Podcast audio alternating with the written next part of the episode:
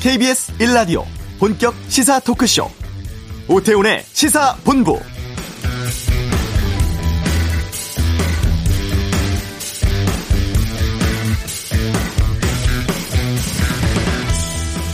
우리 정부가 3년 전에 미국이 자의적으로 고율의 관세를 부과하는 근거인 불리한 가용 정보 조항이 부당하다면서 세계 무역기구에 제소를 했었습니다.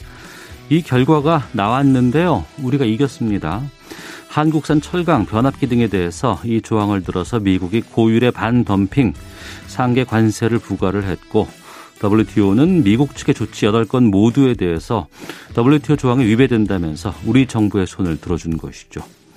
세부적으로는 우리 측이 총 37개 쟁점에서 승소를 했고 미국은 3개 쟁점에서만 이겼습니다.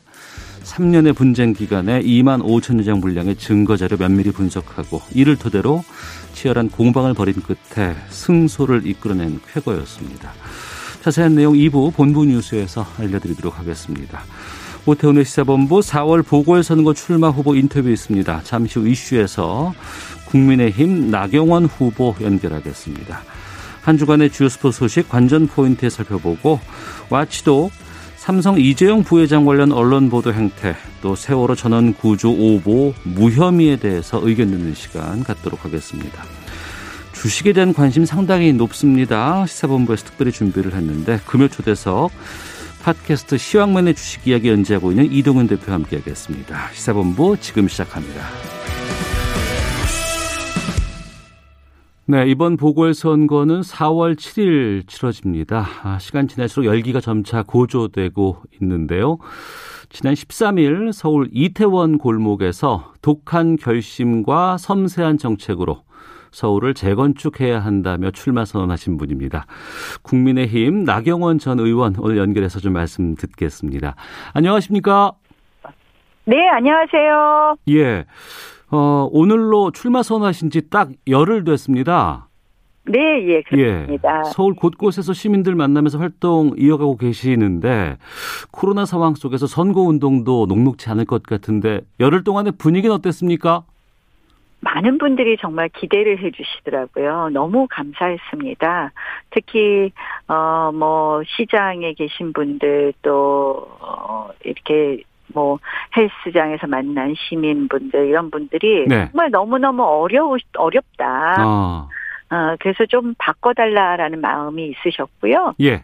특히 뭐 지금 이제 여러 가지 코로나에 관한 방역이 너무 탁상 방역으로 인해서 고통을 받고 있다 이런 음. 말씀들도 하십니다. 그래서 이번에는 좀 시장을 좀 제대로 세워서 네. 이 저 문재인 정권이 지금 가고 있는 좀 일방적인 정책들을 좀 시정해야 되는 거 아니냐 음. 그런 이야기들 많이 하시더라고요. 그러시군요. 네. 2011년에도 한번 서울시장에 출마하셨잖아요. 네, 그렇습니다. 그러면 10년 전 그때와 비교해 봤을 때 서울의 달라진 상황이라든가 문제점들이 뭐라고 판단하십니까? 어, 박원순 전 시, 시장의 시정의 가장 큰 문제점은 좀 퇴행적 도시가 아니었다. 좀 구시대적 도시가 아니었다. 이런 생각입니다. 네. 그 어떤 점이냐면 사실은 이제 도시재생 같은 것이 그 대표적인 것인데요. 네. 도시는 도시로서의 기능이 있고 시민들은 더 좀 안전하고 더 쾌적한 삶을 살 권리가 있는데 실질적으로 지금 도시재생이 일어난 것을 저희가 용산구 서계동과 종로구 창친동을 방문했었는데요. 예. 정말 이 어깨를 사람이 어깨를 부딪히면서 들어갈 수 있는 좁은 골목 안에 수십 가구가 어, 있는 경우가 있었습니다. 네. 완전히 네. 화재로부터 무방비죠. 음. 또 하, 그 정화조를 설치할 수 없어서 오물을 하수구로 흘러버리는 그런 형국이더군요. 예. 이렇게 어 그러한 부분에 대해서 시민들이 원하는 쪽으로 어떤 재개발이나 재건축이나 이런 것이 일어나게 하는 것보다는 음. 시민들이 원하지 않는 방향으로 네. 도시의 기능을 외면한 부분이 상당히 있었습니다. 어. 그래서 그런 부분을 좀 바로잡아야 될 것 같고요. 네. 이거는 부동산 정책 문제하고도 연결이 됩니다. 네. 어, 서울의 집값 급등은 역시 공급이 꽁꽁 묶인 탓이라고 생각을 하거든요. 어. 그동안 정비구역 해제만 해도 390곳이 넘었습니다. 박원순 시정 일정 동안에. 예. 그래서 어, 실질적으로 어, 주택 공급이 일어나지 않은 것 음. 이러한 것도 참 문제가 있었고요. 그러니까 어떻게 보면 도시에 대해서 좀 잘못된 도시관을 가지신 부분이 있다고 보고요. 네.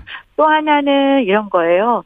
아, 시민들이 좀 참여하는 시정을 하겠다. 저는 그 방향은 맞다고 생각을 합니다. 민주주의가 발전할 수 있도록 발전할 동안 더 시민들이 많이 참여하셔야 되는데 그게 진짜 시민이 참여하시는 게 아니라 이게 너무 시민단체 위주로 된 것 아니냐. 어, 예. 분들도 많으시더라고요. 음. 그래서 그런 어, 두 가지가 뭐 전체 서울시 전체를 보면 어, 그런 부분이 있다. 이렇게 볼 수 있고요. 네. 어, 지금은 또 사실은 코로나로 인해서 급한 문제들이 많이 있지 않습니까? 예. 어, 자영업자들의 삶이 붕괴되고 있어서 음. 그러한 뭐 지금 1년 3개월 시장으로서는 그러한 부분을 빨리 바로잡는 빨리 이제 그에 대해서 해법을 내놓는 것도 중요하다라는 말씀을 드립니다. 네.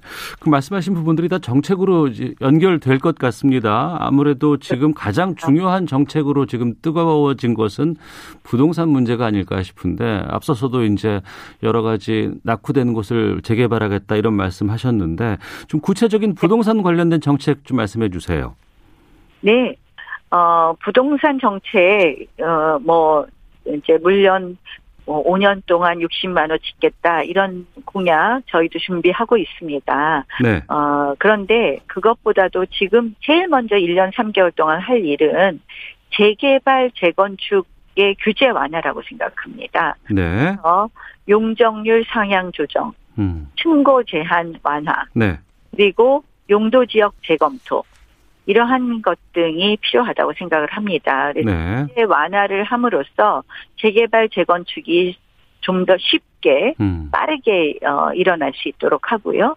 두 번째로는 그런 재개발 재건축 절차로 들어갔을 때 심의 기간이 굉장히 깁니다. 그래서 원스톱 심의를 해드리는 것도 지금 추진하고 있습니다. 그렇게 해서 어, 어떻게 보면 자연스레 공급이 확대되게 하는 것이 먼저라고 생각을 합니다. 그래서 어, 재개발 재건축 확 풀어드리겠습니다. 네. 또 한쪽으로는 어, 역시 세금 문제입니다.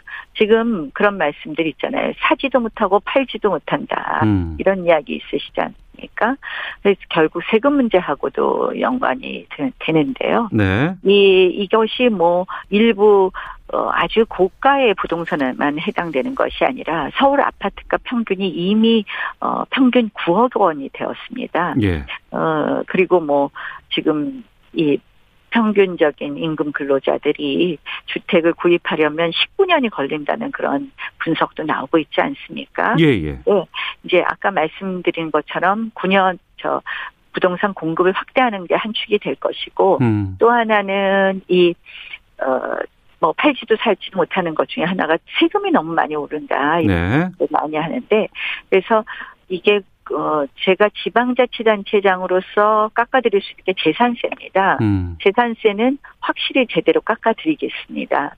두 번째로는 나머지 세 부담인데 이게 다 공시가격 인상으로 나오는 거거든요. 예, 예. 아마 고지서 받아보신 분들 다 놀라셨을 거예요. 진짜 무분별하게 지금 공시가격이 뭐 급등하고 있습니다. 음. 그래서 이 공시가격을 어, 정부가 국토부가 시행령으로 마음대로 올리는 것은 어, 국민에게 주는 세부담, 조세는 법률주의, 법률에 의해서 부담 어, 부과해야 된다는 조세 법률주의에도 위반되는 것이거든요. 네. 그래서 이 어, 무분별하게 공시가격을 인상하는 것을 음. 막도록 하겠다. 그러면 아마 제, 어, 여러 가지 각종 세부담, 네. 건강보험료까지도 음. 어, 이 급상승하는 것을 좀 막아볼 수 있다 이렇게 생각합니다. 앞서서 재건축 재개발 뭐 확 풀어드리겠다라고 하셨는데 이거 그 전에 제2의 뉴타운 아니냐 이런 좀 목소리도 나오고 있는데 그 부분에 대해서는 어떻게 보세요?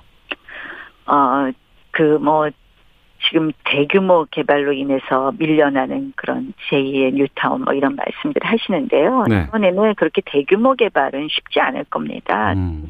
어, 중소규모의 재건축 개, 재개발이 일어날 수 있게 해드리겠다는 말씀드리고요. 예. 그 시장은 심리인데요. 음. 어, 누가 이런 얘기를 해요. 문재인 정권 들어서서 들어서자마자 우리 뭐 30대 후반의 젊은이였는데 돈을 다 모아서 집을 샀다고 합니다. 왜냐? 이 진보 정권은 늘 공급을 위축시키더라. 집값이 올릴 거, 올릴 거다. 이렇게 생각을 했다고 얘기를 하던데요. 네. 어, 저는 마찬가지라고 생각을 합니다. 공급이 음. 지속적으로 확대된다. 네. 이런 예측이 그리고 이런 기대가 생기면 더 이상 어 이런 집, 어, 뉴타운 바람 같은 것은 어 불, 불지 않, 는다 네. 생각합니다. 알겠습니다. 어, 이태원 골목에서 출마 선언을 하셨어요. 이 소상공인이라든가 자영업자분들을 위해서 숨통 트임론을 만들겠다고 밝히셨는데 이건 어떤 겁니까? 지금 이제 재난 지원금을 뭐 200만 원, 300만 원 준다 이런 얘기들 많이 하세요. 그래서 또 이제 4차 재난지원금은 어떻게 주느냐 이런 이야기들을 하시는데요. 예. 뭐 이재명 지사는 또 열심히 뭐 10만 원씩 주시고 하시는데 음. 이게 사실은 도움이 안 되는 거예요. 자영업자나 소상공인 분들한테. 네. 100만 원 받아봤자 한 달 월세 내고 나면 끝이라는 거죠. 예. 그러면 이분들한테 지금 필요한 거는 지금 코로나 위기가 금년 연말까지는 완전히 해소된다고 보기는 어려운 상황에서 예. 유동성 위기를 좀 극복시켜서 음. 이좀 버티게 해드리는 게 필요하다는 생각이 들었습니다. 네. 그래서 어, 저희가 기금을 마련하려고 합니다. 숨통 트임 기금이죠. 네. 6조 원을 만들어서 음. 서울 신용보증기금에 어, 넣으면 그게 90조까지 대출이 가능합니다. 예. 그래서 어, 뭐 소상공인 자영업자, 특수고용 근로자, 예술인, 프리랜서 이런 분들이 서울에 120만 명 되시더라고요. 음. 그분들한테 1인당 최대 5천만 원까지 예. 특별히 장기 대출해 드리는 겁니다. 음. 그래서 이렇게 되면은 조금 실질적인 도움이 될 것이다. 네. 어, 라는 생각이고요. 그래서 저희가 이 유동성 위기에 빠진 자영업자분들의 숨통을 트여드리겠다. 그래서 숨통 트임론을 만든다고 발표, 1호 공약으로 발표했습니다. 네. 이번에 당선된다고 하더라도 뭐 기간이 뭐 임기가 그렇게 길지 않고요. 또 서울시 같은 경우에는 지금 시의회 절대 다수가 민주당 쪽이거든요. 네. 그런 와중에도 이걸 잘 관철시킬 수 있을까요? 네, 그래서 정치력이 필요한 것이고요. 예. 또 이러한 부분은 사실은 굉장히 시민을 위하고 현장에 가서 직접 자영업자분들 만나보니까 너무 좋아하시더라고요. 음. 어, 서울시 의회하고 충분히 협의해서 해결할 수 있는 거다 이렇게 말씀드립니다. 알겠습니다. 국민의힘에서 지금 서울시장 후보로 등록하신 분들이 상당히 많습니다. 네. 그 가운데 오세훈 후보와 양강구도가 지금 얘기가 좀 많이 나오고 있고, 헌데 좀 네. 이게 그렇다 보니까 신경전도 좀 거세지고 김무성 전 의원은 우리 서로 네거티브 하지 말자 이런 얘기했다고 하던데. 네, 네거티브 하지 말아야죠. 싸움들 붙이시더라고요. 아 그래요? 지금 상황 분위기는 어떻다고 판단하세요? 저는 뭐, 어, 이미, 그, 뭐, 승기를 잡았다고 생각하는데요. 아, 승기 벌써 잡으셨어요? 뭐, 저, 아마 이번 서울시장이 어떤 일을 하느냐를 네. 하시면 네. 지금 위기고 비상시대거든요. 어.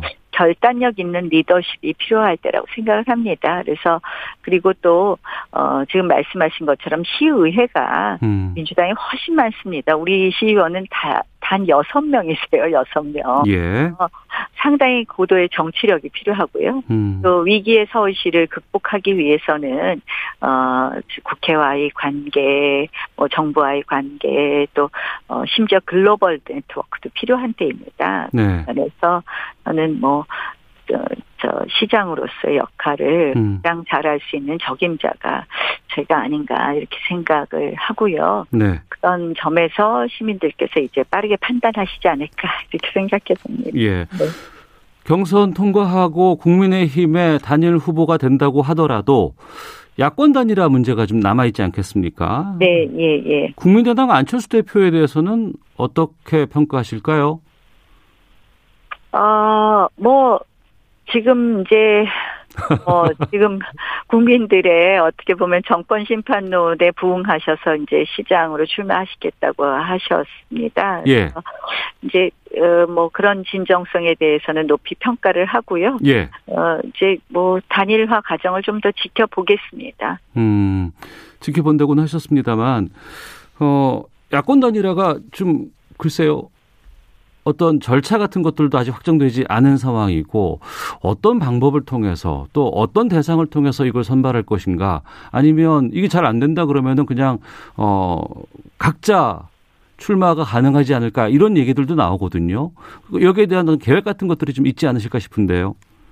저는 사실 이제 제가 국민의힘의 경선 후보 중에 하나 아닙니까? 예. 제가 지금 이제 그걸 어, 뭐 섣불리 어. 경선 단일화에 대해서 말씀드리는 거는 좀 어, 우리 다른 후보들에 대해서 예의가 아닌 것 같아요. 네. 저의 기본적인 입장은 음. 안철수 후보가 단일화 룰을 정해도 좋다라는 네. 게 저의 기본적인 입장입니다. 아, 앞서서 자신감 있게 말씀해 주셔서 또 그런 계획도 갖고 계실까 싶어서 좀 여쭤봤고요. 네, 예, 예. 혹시 안 대표가 단일화 접고 독자 출마할 가능성도 좀 있지 않을까라는 일부의 시각도 있는데 그럴 경우는 어떻게 될까요?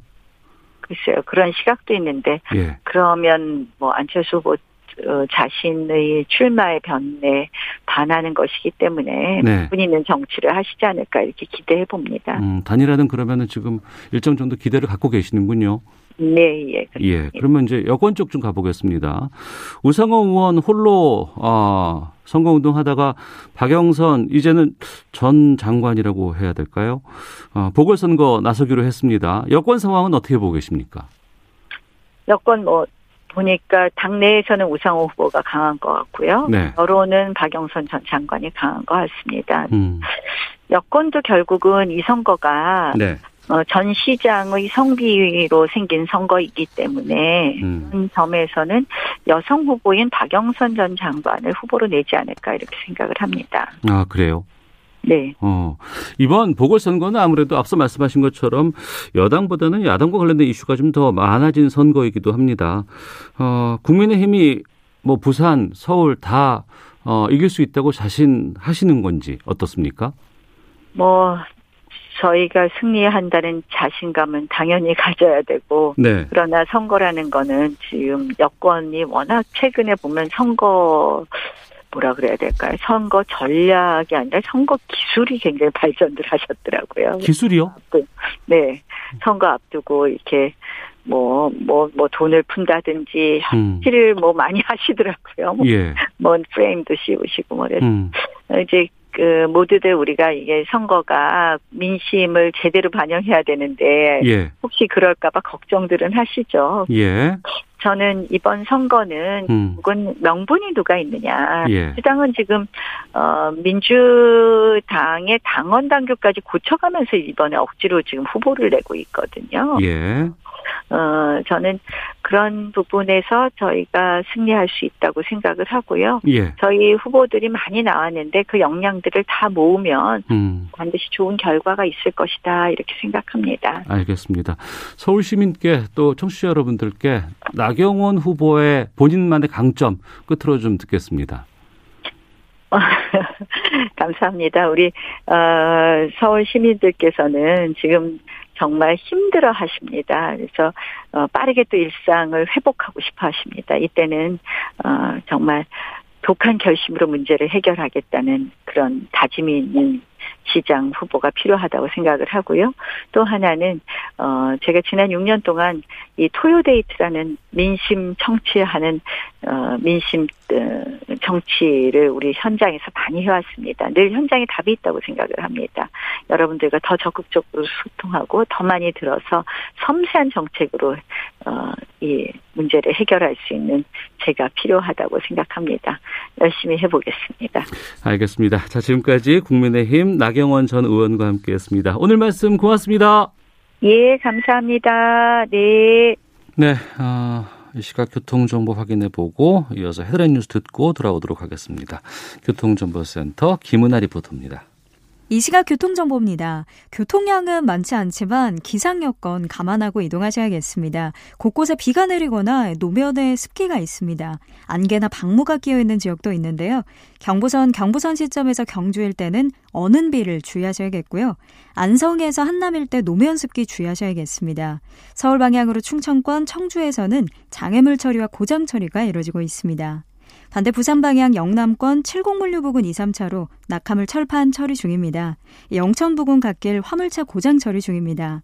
서해안선 영광에서 군산은 빗길 조심하셔야겠고요. 영광에서 부안, 홍성에서 서평택은 안개 주의하시기 바랍니다. 군산에서 홍성, 더지나 서평택까지는 노면 습기를 조심하셔야겠습니다. 서울 쪽에는 고장 차량도 있는데요. 고창분기점과 당진 부근에서 고장차 수습합니다. 영동선 강릉 방향 반월터널 부근 4차로 갓길 시설물 설치 작업 중이라 1km 밀리고 있습니다. KBS 교통정보센터였습니다. 헤드라인 뉴스입니다. 어제 국내 코로나19 신규 확진자가 346명 발생해 사흘 만에 다시 300명대로 감소했습니다. 국내 발생은 314명으로 지역별로 보면 서울 113명, 경기 102명, 인천 8명 등입니다. 민주당 이낙연 대표가 유치원과 초등학교 저학년생을 우선 등교하는 방안을 검토하자고 제안했습니다. 공수처 2인자인 차장 후보를 복수로 제청하겠다는 김진욱 초대처장의 발언에 대해 국민의힘 주호영 원내대표가 복수 제청이 이뤄지면 대통령이 자신의 입맛에 맞는 차장을 선택할 것이라고 반발했습니다. 중국이 새로 출범한 미국의 바이든 정부에 서로 싸움을 멈추고 협력하자는 메시지를 잇따라 내고 있습니다. 국방부가 성주 사드 기지에 공사 장비와 자재를 반입하는 과정에서 주민들과 충돌을 빚었습니다. 반대 시위 중인 주민 50여 명과 충돌을 빚었으며 이 과정에서 20대 여성 한 명이 부상을 입어 병원으로 이송됐습니다. 지금까지 라디오 정보센터 조진주였습니다.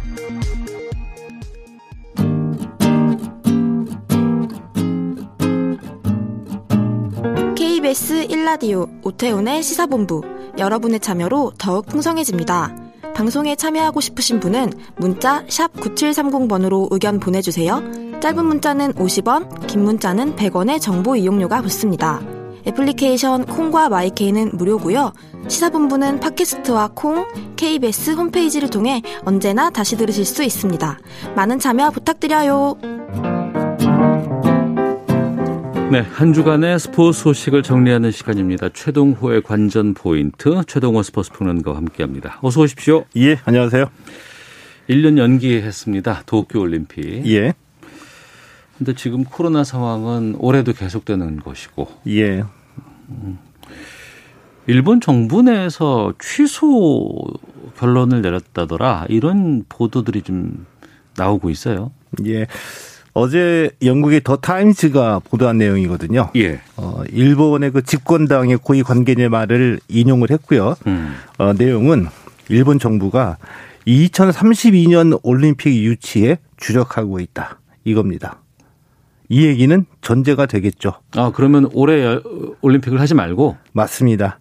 그러니까 어. 2020년, 2020년 올림픽이 1년 연기가 돼서 예, 예. 올해 개최하기로 했는데 네. 올해가 됐어도 코로나19 때문에 개최가 사실상 불가능하기 때문에 음. 올해 올림픽은 취소한다. 네. 그리고 2032년 올림픽 유치에 주력하고 있다. 음. 이 올림픽 취소를 발표하는 방안을 네. 모색을 하고 있다라고 보도를 한 겁니다. 그런데 IOC는 개최하겠다고 지금 하는 입장 아닌가요? 어, IOC도 같은 날 어제 네.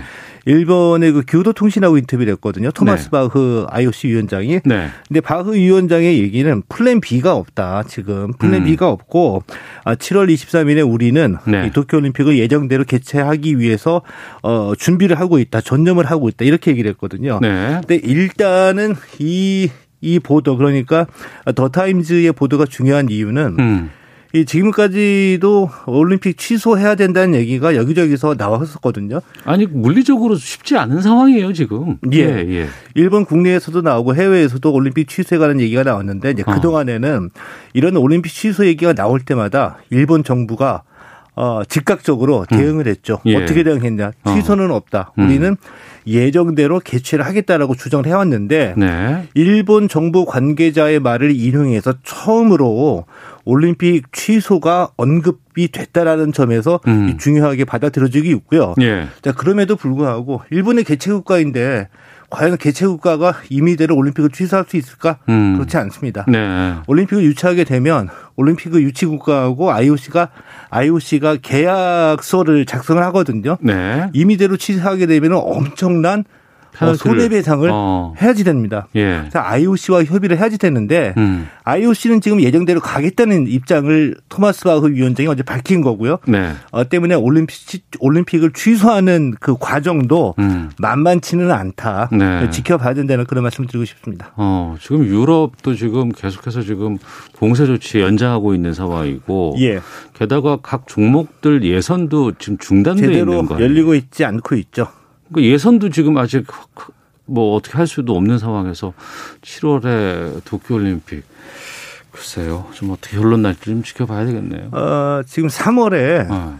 주목하고 있는 회의가 일본에서 열릴 예정이거든요. 이제 그게 예. 뭐냐면 물론 이제 정기적으로 열리는 회의이긴 한데 IOC하고 일본 정부 그리고 일본의 어, 도쿄올림픽 조직위원회가 올림픽 그 준비 상황을 점검하는 회의가 3월에 예정이 돼 있어요. 아, 그런 거 항상 하더군요. 예. 예, 예. 그거를 어, 이번 3월에 열리는 이 회의에서 음. 올림픽 취소가 다뤄질 예정이거든요. 네. 때문에 모든 상황을 종합적으로 판단해 보면 3월 이 회의에서 최종적으로 결론이 나지 않을까 음. 예상을 해 봅니다. 알겠습니다.